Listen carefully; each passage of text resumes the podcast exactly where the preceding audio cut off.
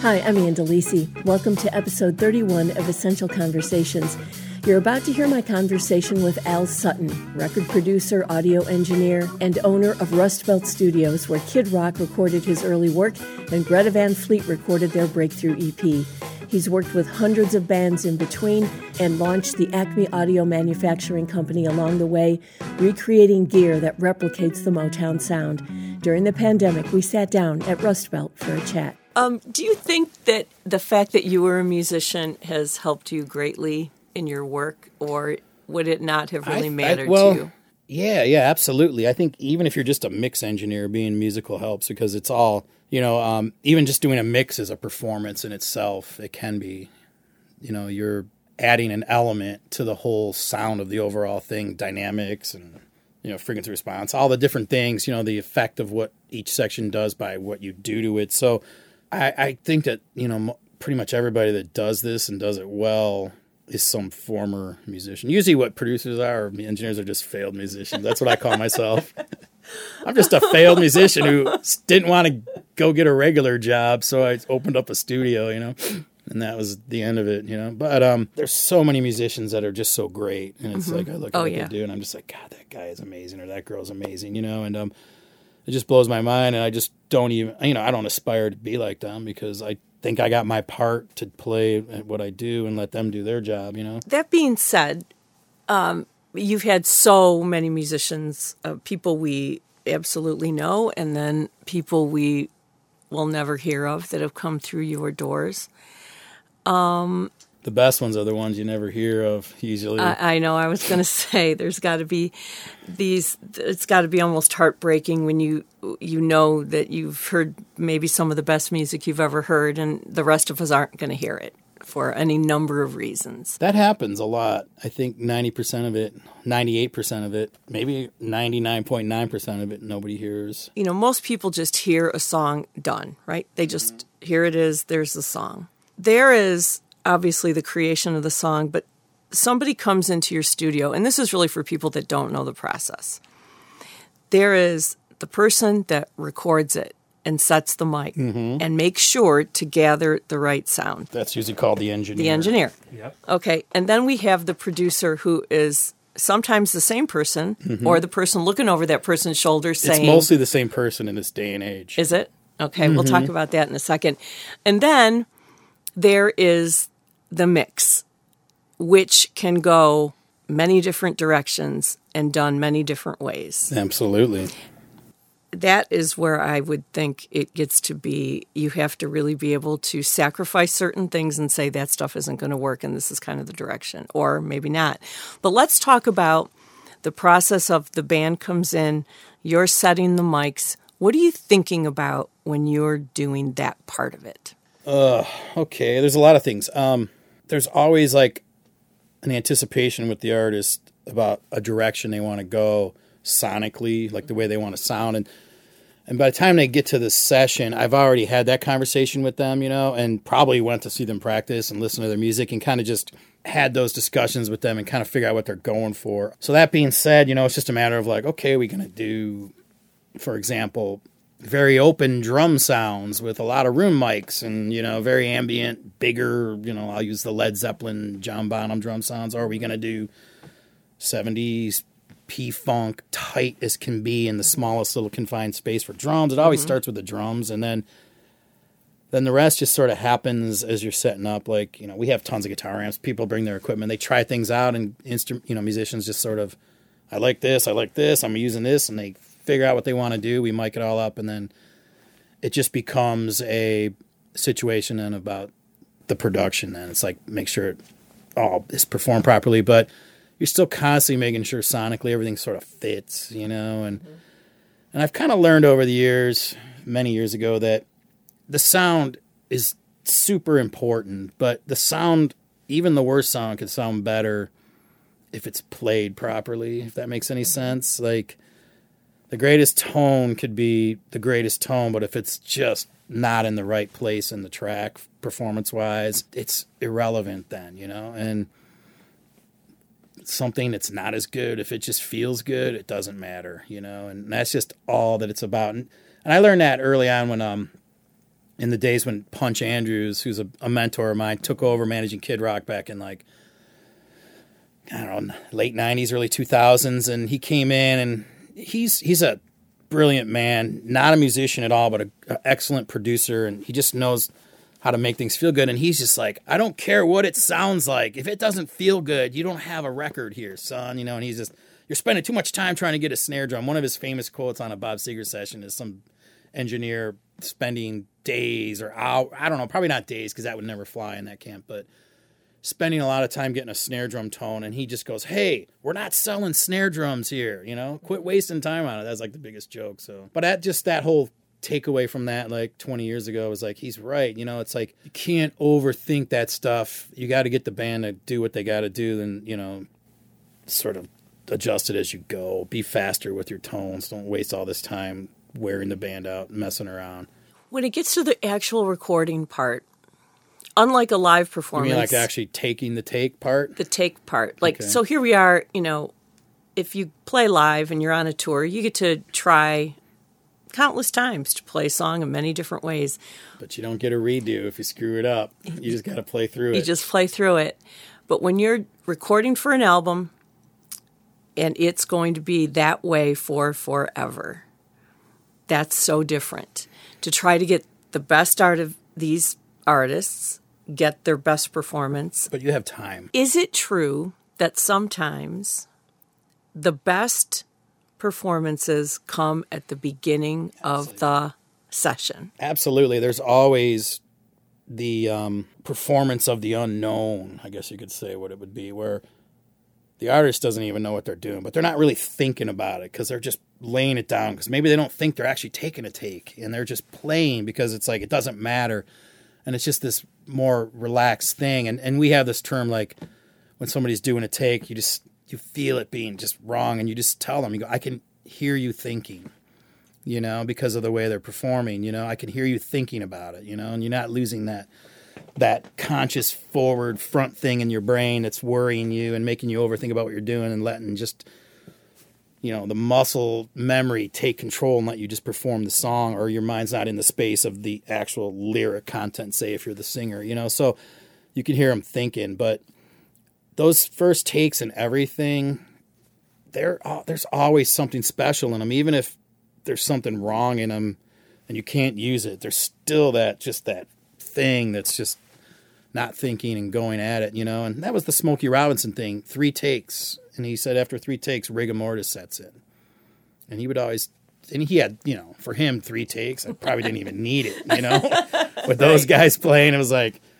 if they had to do three takes that was probably you know something was wrong but um, i do firmly believe in that you know that it matters Is it your preference to have everybody in there together performing live? And and how often can It you actually do that? Is It that the best? I like it that way because I prefer. I'm old too, so I prefer that kind of sound. You know, Yeah.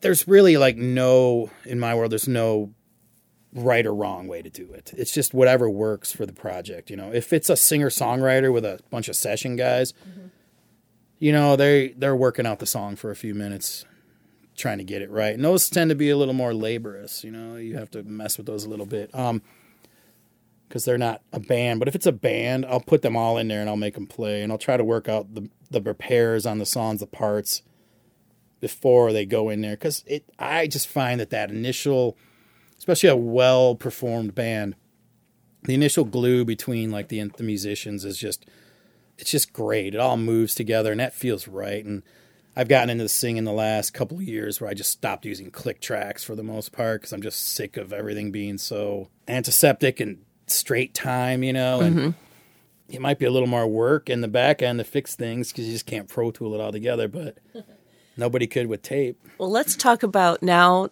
you have everyone recorded and it comes to the mix, mm-hmm. which you can do countless things with. And talk about that process a little bit. What you're thinking, how you know when you're done, or are you never done, I Do guess. you know when you're done? the problem is, there's a lot of people that don't know when they're done. Not just me, but it's everybody else in the project too. So Um, like the mixing thing, it's usually the fun part. I mean, it's all fun, you know. All of it's fun, except for vocals. Sometimes those could be a pain in the ass. That's a whole nother interview. Yeah, I'll bet. Like in in the old day, it would just be the guy who recorded the record would just mix it after they were done recording. They would just balance it. They'd mix a whole record in like two days. They didn't have a million tracks. They had sixteen or maybe twenty four, and then you know 48 at one point, and then more and more. Now Pro Tools 256, I think I can do. I think a lot of time when you get into some really heavily track counted tracks, a lot of the mixing process is just trying to decipher what you're actually listening to, you know. And um, I think Pro Tools is a bad thing for people that can't make decisions because you don't have to make any. Then you just keep going and going. And I I came up in the day of tape, you know, 16 and 24, so it was like that's it and if somebody brought in a 24 track session right now, I would laugh. I'd be like, this will take me 15 minutes to mix because I don't have to spend four hours trying to figure out what these 62 tracks of guitars that are all playing the same thing are supposed to be doing, you know? And, um, and I think that's part of it. But, you know, we don't, I don't think we live in that world anymore where it's, you know, we have whole industries of people that just mix records now. And I think the good thing about those guys is that they make those definitive decisions. You hire them to do what they do. And, they're going to put it where they want it, and that's kind of it. And then you know maybe the band will complain about it later. But I like mixing, so I like to mix. But I'll take a break before I'm I do the mix and try to step back for a few weeks before I do it, just to kind of come back fresh. You know. Okay, let's talk about some of the people that you've worked with. I don't know anybody like that. um, you ended up working with Kid Rock. I have early on. yeah, everybody knows that story. He was like the janitor at White Room and work hanging out in the B room. He wrote that whole record like after hours. He would do sessions and hang out, and he would sit there night after night and just check out this track, Cowboy. I'm like, nobody's gonna listen to a song about a cowboy. That's how dumb I was. I was clearly in a different mindset, though. You know, at that point in my life, that was like '97 that's when I was still in my own band and I was thought I knew more than everybody else about music, about what's popular, and I'm I was like a dude who was just totally into like British, you know, right. shoegaze, space pop, and like, yeah, it's a different know, thing for Kid sure. came in with the Alanis Morissette record when it came out. I was like, listen to this record, it's great, and I'm like, eh, it's a little poppy, but I go back and listen to that record now. I'm like, that's a great record. That's an honest performance out of her, you know, because mm-hmm. she's just like you said, late at night doing it, one pass. She just lets it all out and it becomes something that's great because it's just straight from the heart. It's not labored upon and it's not contrived and it's not trying to be this or trying to fit that gap. You know, like we got to get into this market box for our band. I, I was like ready to quit music, like making records when I met those Greta Van Fleet kids back in like um what year is this? 2020. It's yeah, so, it's almost over. Um, Didn't you? Was it 2017? You did the EP. Yeah, and I met them in probably like late 16. You know, and I was kind of so sick of like recording. You know, nothing against the bands that I was working with at the time, but everybody just wanted to sound like somebody else. And nobody wanted to do their own thing or take any risks. It was all like beat detective and tight Pro Tools and heavy this and auto tune that, you know, and I'm just like, this isn't making music anymore. I'm just a computer programmer at this point. I'm sick of it. I didn't like spend all these years trying to get these tones just so I can replace them all with samples and make everything feel like a drum machine. You know, if I want to do that, just get a drum machine. Let's do it that way. But talk, ab- talk about the Greta Van Fleet story. So you, I mean, I literally was done with the the studio was like just doing what it was doing. I had all these other kids working here. They still work here, and they're doing work. And I just like I didn't want to record anything anymore. And those kids, their dad, I think, called me up and we're a rock band and we want to record. We heard you know how to do rock and roll, and you know, and all this stuff. I'm like, yeah, I used to, but nobody does rock and roll anymore the way I like to do it. And they came in and they're like, two of the kids were like 16, or no, the drummer and the bass player were 15 years old, and one of the other two guys, they were like maybe 17. You know, they were. it's about two years, two and a half years and they just start playing and i'm just like these kids can play and they're like little babies you know? And um and i asked them i go so what do you guys want to do? Because they had that zeppelin sound you know? It's the singer that really sounds like robert plant. I go you guys want to like play the game you know mold it into a direction and do this and do that? And they're like hell no we don't care. We're not here to like we're playing this for ourselves.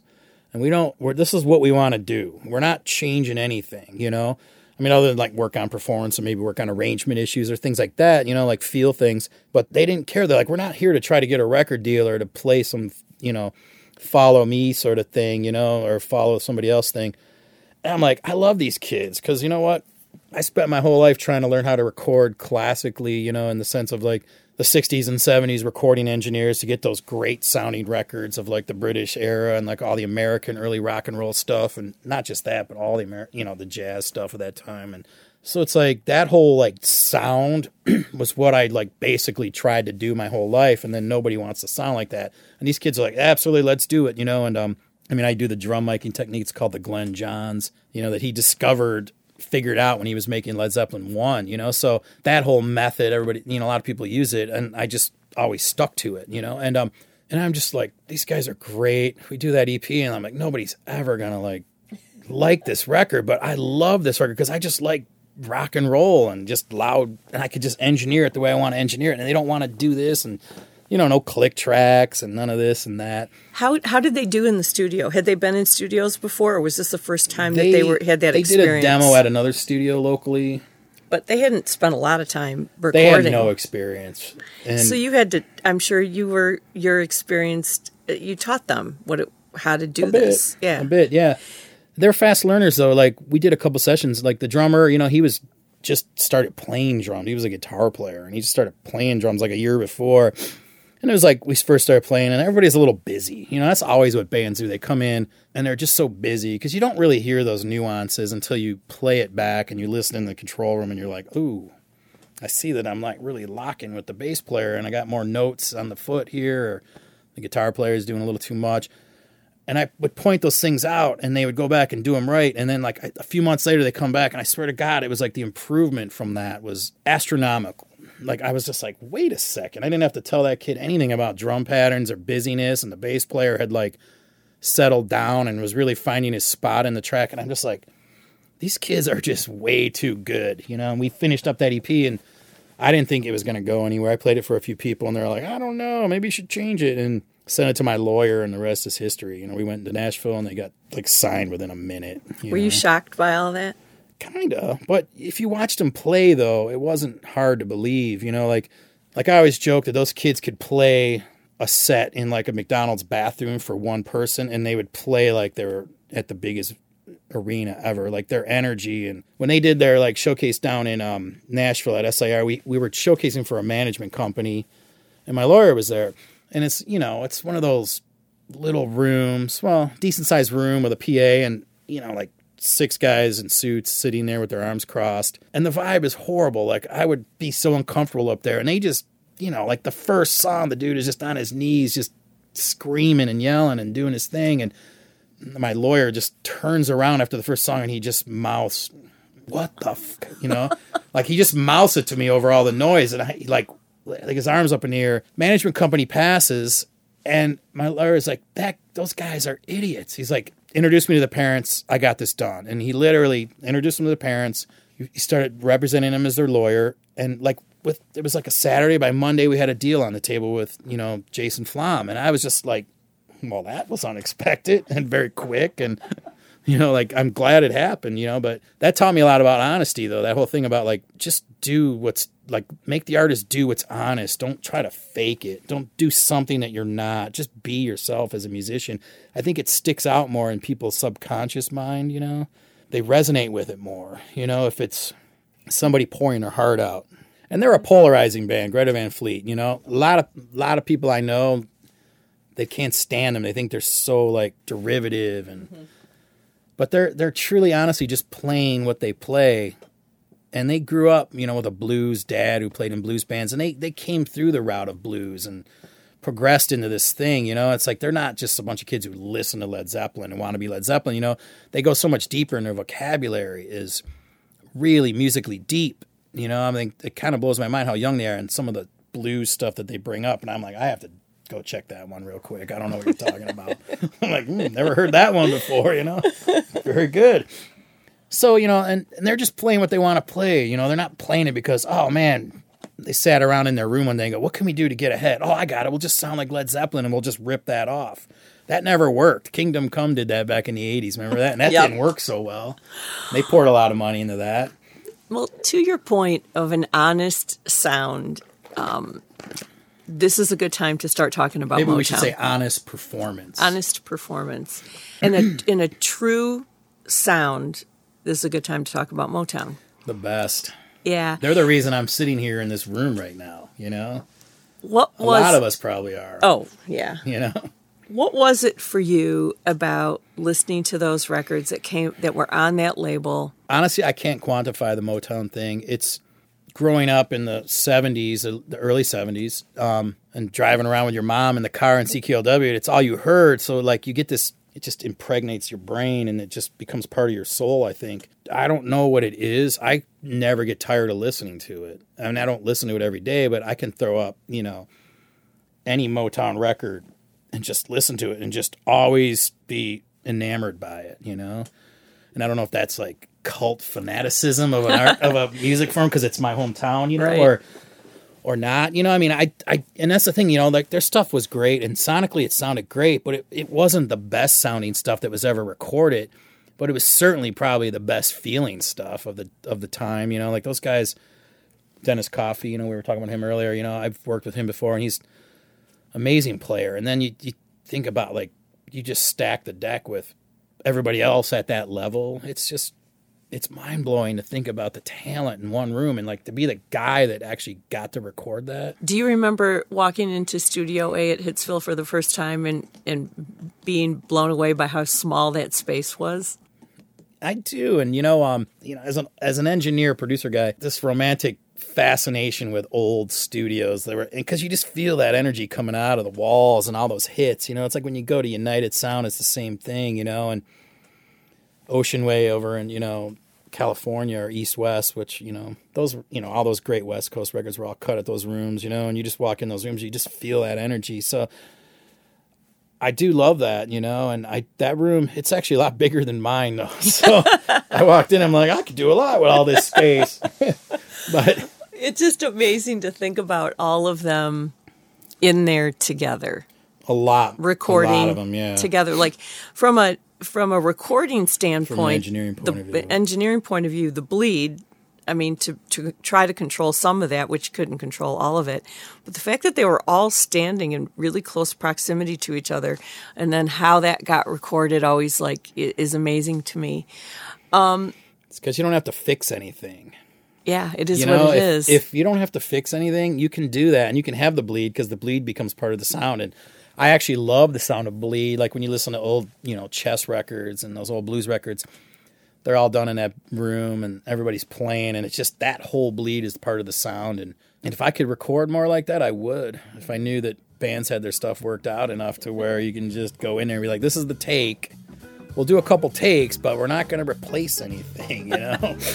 no overdubs well, you can overdub, but you can't fix. fix i'm Ann Delisi I'm Rob Reinhart. And we're about to bring back the perfect opportunity to honor your favorite pet and support WDET. During our spring fundraiser, Ann and I will combine our shows so you can honor your dog Or your cat. or your dog and WDET with a gift of support. We're looking forward to hearing about your pets, no matter what kind of cat that is. Cats and dogs and any other pet you may have will be part of our fundraiser. And if you can't wait till the weekend, make your gift now at WDET.org slash give. Or call 800 959 9338. fix yeah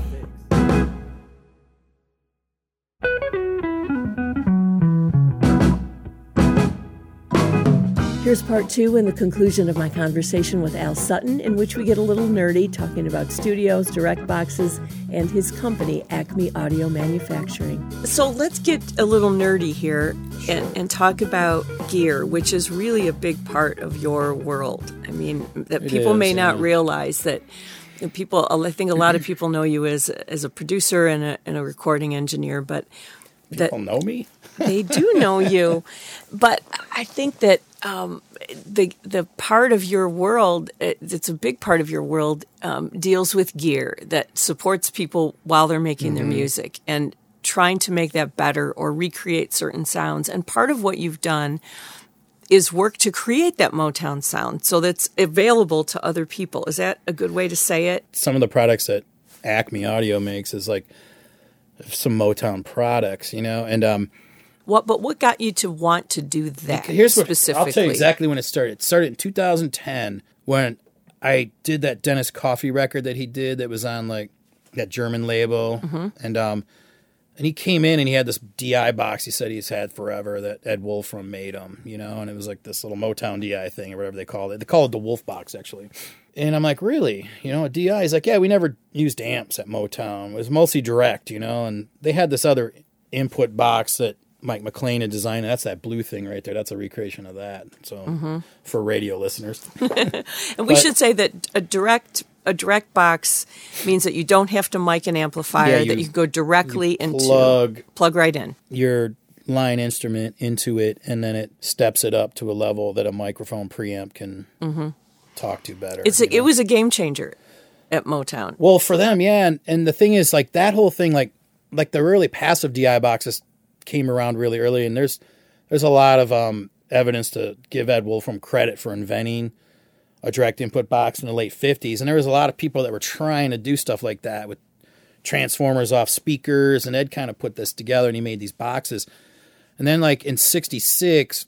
Mike McLean, who was the chief engineer of Motown, and he's actually a mentor of mine. He's a great guy he was the guy who built and designed. Well, he actually didn't really build. He designed and tested everything, and then you know the crew of guys would build. They had a whole staff there that engineered and manufactured even the tape decks. They even made their own tape machines. At which is- Motown? yeah, like which is amazing because there's so much work to go into a tape deck to build and design a, like a recording circuit. But um, Berry Gordy came to me and was like, "We got to get this bleed thing better under control, you know." And so I need you to come up with something to do that. And that became that that world famous input box that still sits at the studio right now by the stairs going up. It's like got mm-hmm. five meters on it and a little speaker below it and some five knobs and it's a five channel input box and it was just basically a a tube direct with a built in mic preamplifier.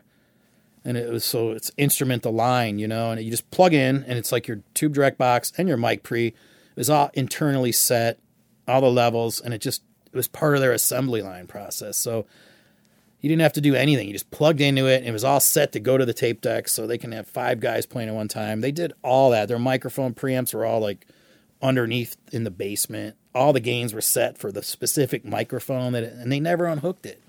So they had that assembly line running, and it's like it's brilliant ingenuity, and it it, it worked, and And it fixed So- the bleed problem. it did, and it sounded great. You go back and listen to those guitar tones, and you go, "Man, those are direct. I could never tell. They sound so big." And so that was like the latest product we did with Acme. We did the little passive DI box originally. After I met Dennis Coffey, and I had to figure out that what is this box, and then he introduced me to Wolfram, and he turned me on to what the you know the technology was inside of it, which was very simple. And from there, it just kind of spiraled out of control. And I'm like, I like this. I could just make things that I like. And then I did a compressor limiter and then some other things. I'm just like still going at it, you know. So was this DI, this direct box that you um, re-engineered and basically started to Build, yeah. manufacture, build and manufacture?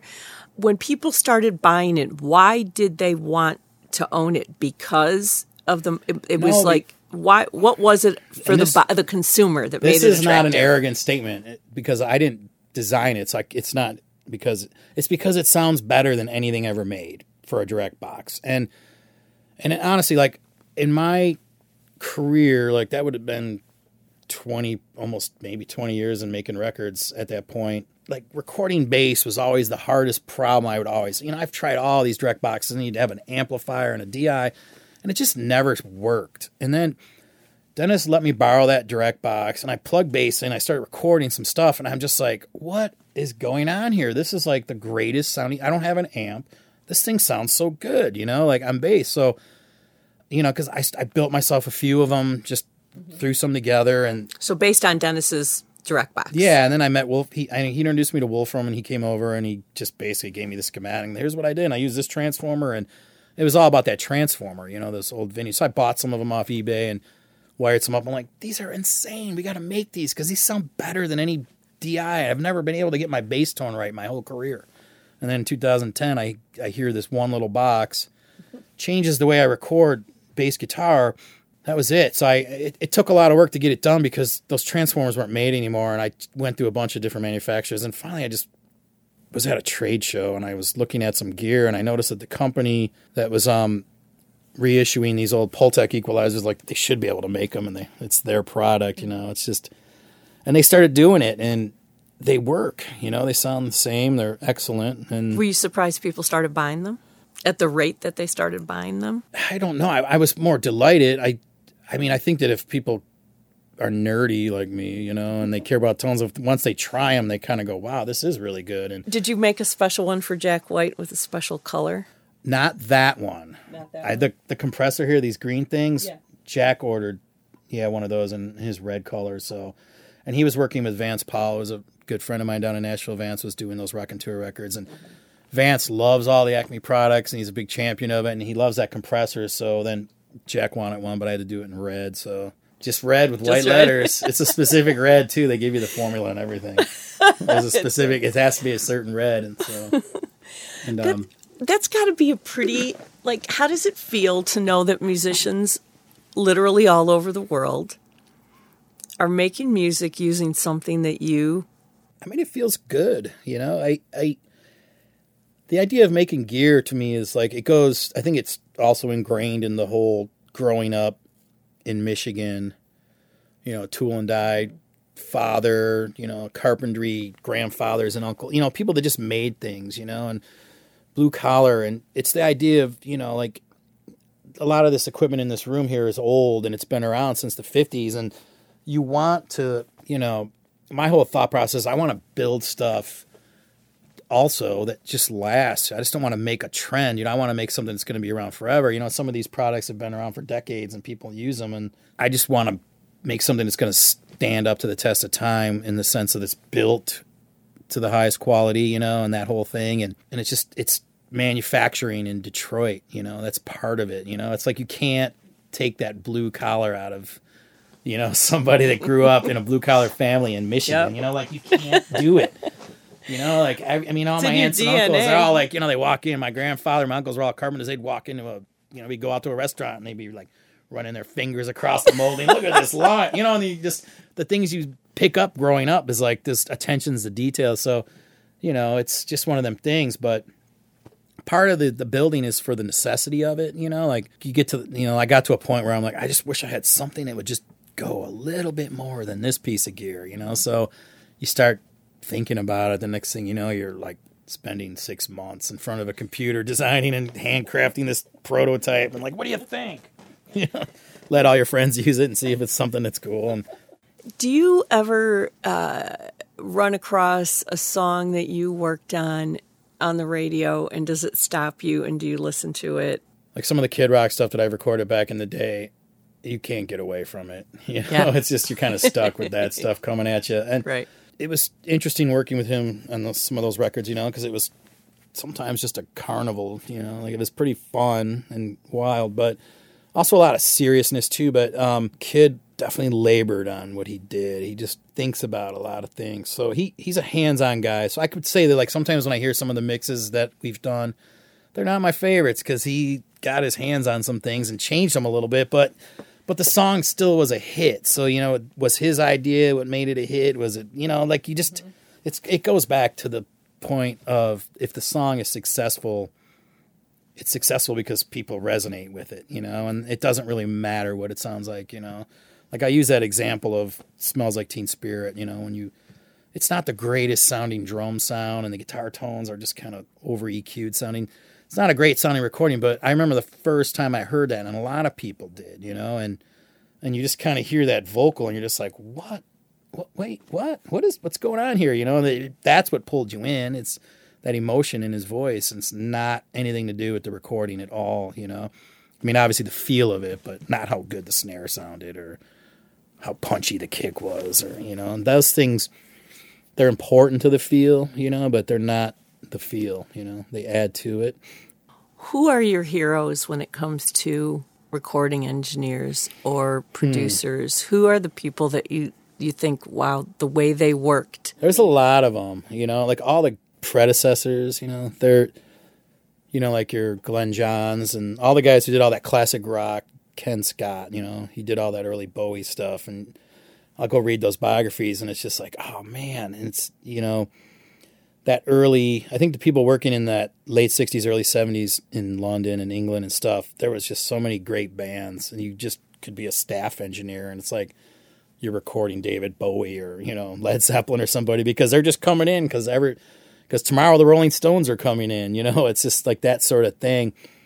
But some of those guys did some really great stuff with very limited equipment, and you, it's I think the production side of it I really admire on that. You know, some of that stuff sounds phenomenal. Some of it maybe it doesn't, but it the song is so good and it you know, and at my age you've heard it so many times that there's no way you can even hate it. But I do love like all those overly nerdy sort of productions too, like the Steely Dan stuff where you know they just labored and labored and that fidelity is just you know, the stuff that people tune their hi-fis to, you know, when you listen to those records mm-hmm. or you know, like Thriller, like the production on and the engineering on that. And like when you read the stories about how much work had to go in that just to get that cut to vinyl. I don't know if you ever read those stories. Like, didn't they? Wasn't it too long or something? The and, low end was thick, so they had to.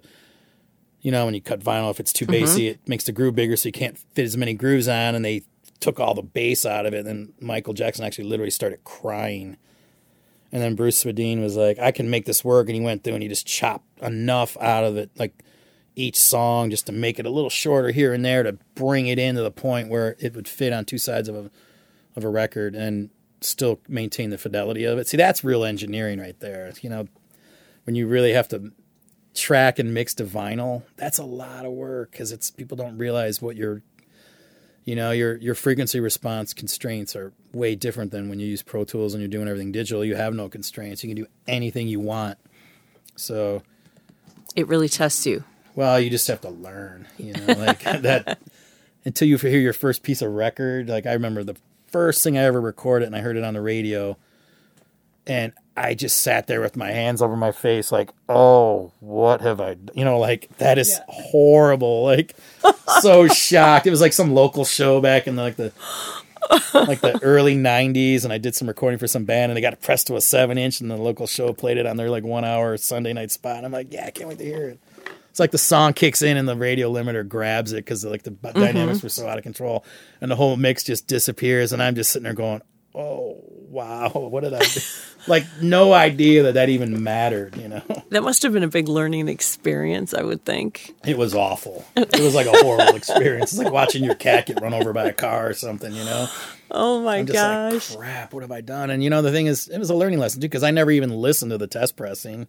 Oh, the band never right. played it for me. You know, I just did I the record it. and they went and got it pressed. I never even got to hear it, and then it goes on the radio. Who do you wish you could have recorded? Who do you hmm. who do you think you would have loved to have sat on the other side of the glass from and made a record with? Could be anybody. There's a lot of people. I think. Um, I mean, I would love to have been like even a tape operator on any Motown session. It would have been great to work in like Olympic or Island Studios back in the 70s, early 70s, late 60s, any of those studios, you know. Is it because of those studios or who was in there? Those studios and who was in there, just the just the talent pool. I mean, I'd love to make a record with PJ Harvey, you know. Mm-hmm. That would be awesome. I think that would be phenomenal to work with her. I think she needs me to work on a record with her actually. Better get on that. she does. What's it like when you have to tell somebody what they're doing isn't good? And how does that go? I used to have a big problem with that when I was starting out. Like, oh, now I I have a reputation of being an asshole because I just tell it like like people get mad at me like he's such an asshole. Um, but I'm just kind of like, eh, you know, it's not good. And people are like, what? What do you mean? You know, I'm like, well, it's just not. I'm not going to sugarcoat it. It's just we could try a million different things, but I think that idea isn't the best idea. You know, and I just think I'm just old and crabby now, and I don't beat around the bush anymore because it's just wasting time, you know, trying to placate somebody's soft emotions, you know. And maybe I need to be a little more sensitive with some artists sometimes, but um, well, have most had... of the time you have a rapport with them to where it's like you know you can tell them it's kind of a joking around, not like right. so blunt to a stranger, but you're kind of like you know you've done some pre-production, you've worked with them, and they, you've getting comfortable, and you're just kind of like, no, dude, that's wrong. You know, that ain't good. I mean, ultimately, are they grateful to you? Absolutely. You know, and and you know what? And I tell every artist that I go, this is what I think, and if you don't like it, I respect that, and ultimately it's your music, and you make the final decision on it. I'm you brought me in to give you some guidance, but it doesn't mean you have to do what I say, and that's you know I don't force anybody to do what I tell them to do. Mm-hmm. You know, I'm not going to play your parts for you. I'm not gonna. I'm not gonna. You know, I want to make you do it, and I want to tell you when I feel that you've achieve something. And if you feel you can do better and you want to do it, I'm not going to stop you from doing that, even if it means sitting here for a day working on a guitar part or something. And I've done that because ultimately, you know, they got to walk away feeling good about it. I mean, there might be a point of diminishing returns where you just got to say, okay, let's step away and come back tomorrow for that, you know, and usually that helps clear the, the head a little bit. What is your best advice for an artist or a group going into the studio to record their music maybe for the first time, what would you say to them to prepare them mentally and emotionally, I guess, to go in and start recording their music for the world? Basically, you're you're thinking about the for the world to hear it. What would you say to them? Um, that's, that's a, I would say a lot of things. Um, like one thing I always try to artists to do, and it's not even though I don't do it much anymore, is like just for the hell of it when you're practicing, put up a click track and see how you guys do with it, you know, because when I used to play in bands, I never did that. And then one day we are like, let's just before we go into the studio practice for like a couple days with a metronome and see what we're doing and we're just like, holy crap, we are really pushing and pulling all over here and and it even though when we did record those songs we didn't use a metronome, but it really helped us like focus in on some of the habits that might not have been so good, like sliding through parts. Does loosely. it get does it get the musicians to listen to each other better? Well, I think it puts everybody on the same page, you know. And I've used metronomes with bands where they were playing really good together, but I'll throw up a metronome and then they get so much tighter mm. together because it's kind of like now this is in charge and not this guy versus this guy. You know, it's like this is the boss here, so it ain't this guy or that guy now. And and you know that's not always right for everybody. You know, like Keith Richards is the metronome. You play to him. There's the drummer doesn't, you know, set the time. It's Keith Richards and he moves wherever he goes. And that's just the way it is. And like I said earlier, and I got tired of Pro Tools music where it doesn't speed up on the last chorus a little bit, a few beats per minute. And I just think that that's what makes music so natural.